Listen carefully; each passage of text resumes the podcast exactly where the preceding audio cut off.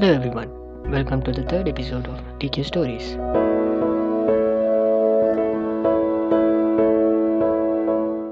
In ancient times, a king had a boulder placed on a roadway.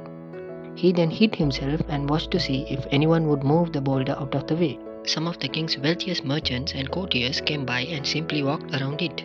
Many people loudly blamed the king for not keeping the roads clear, but none of them did anything about getting the stone out of the way. A peasant then came along carrying a load of vegetables. Upon approaching the boulder, the peasant laid down his burden and tried to push the stone out of the road. After much pushing and straining, he finally succeeded. After, the peasant went back to pick up his vegetables. He noticed a purse lying in the road where the boulder had been. The purse contained many gold coins and a note from the king explaining that the gold was for the person who removed the boulder from the roadway. So the moral of the story is Every obstacle we come across in life gives us an opportunity to improve our circumstances, and whilst the lazy complain, the others are creating opportunities through kind hearts, generosity, and willingness to get things done.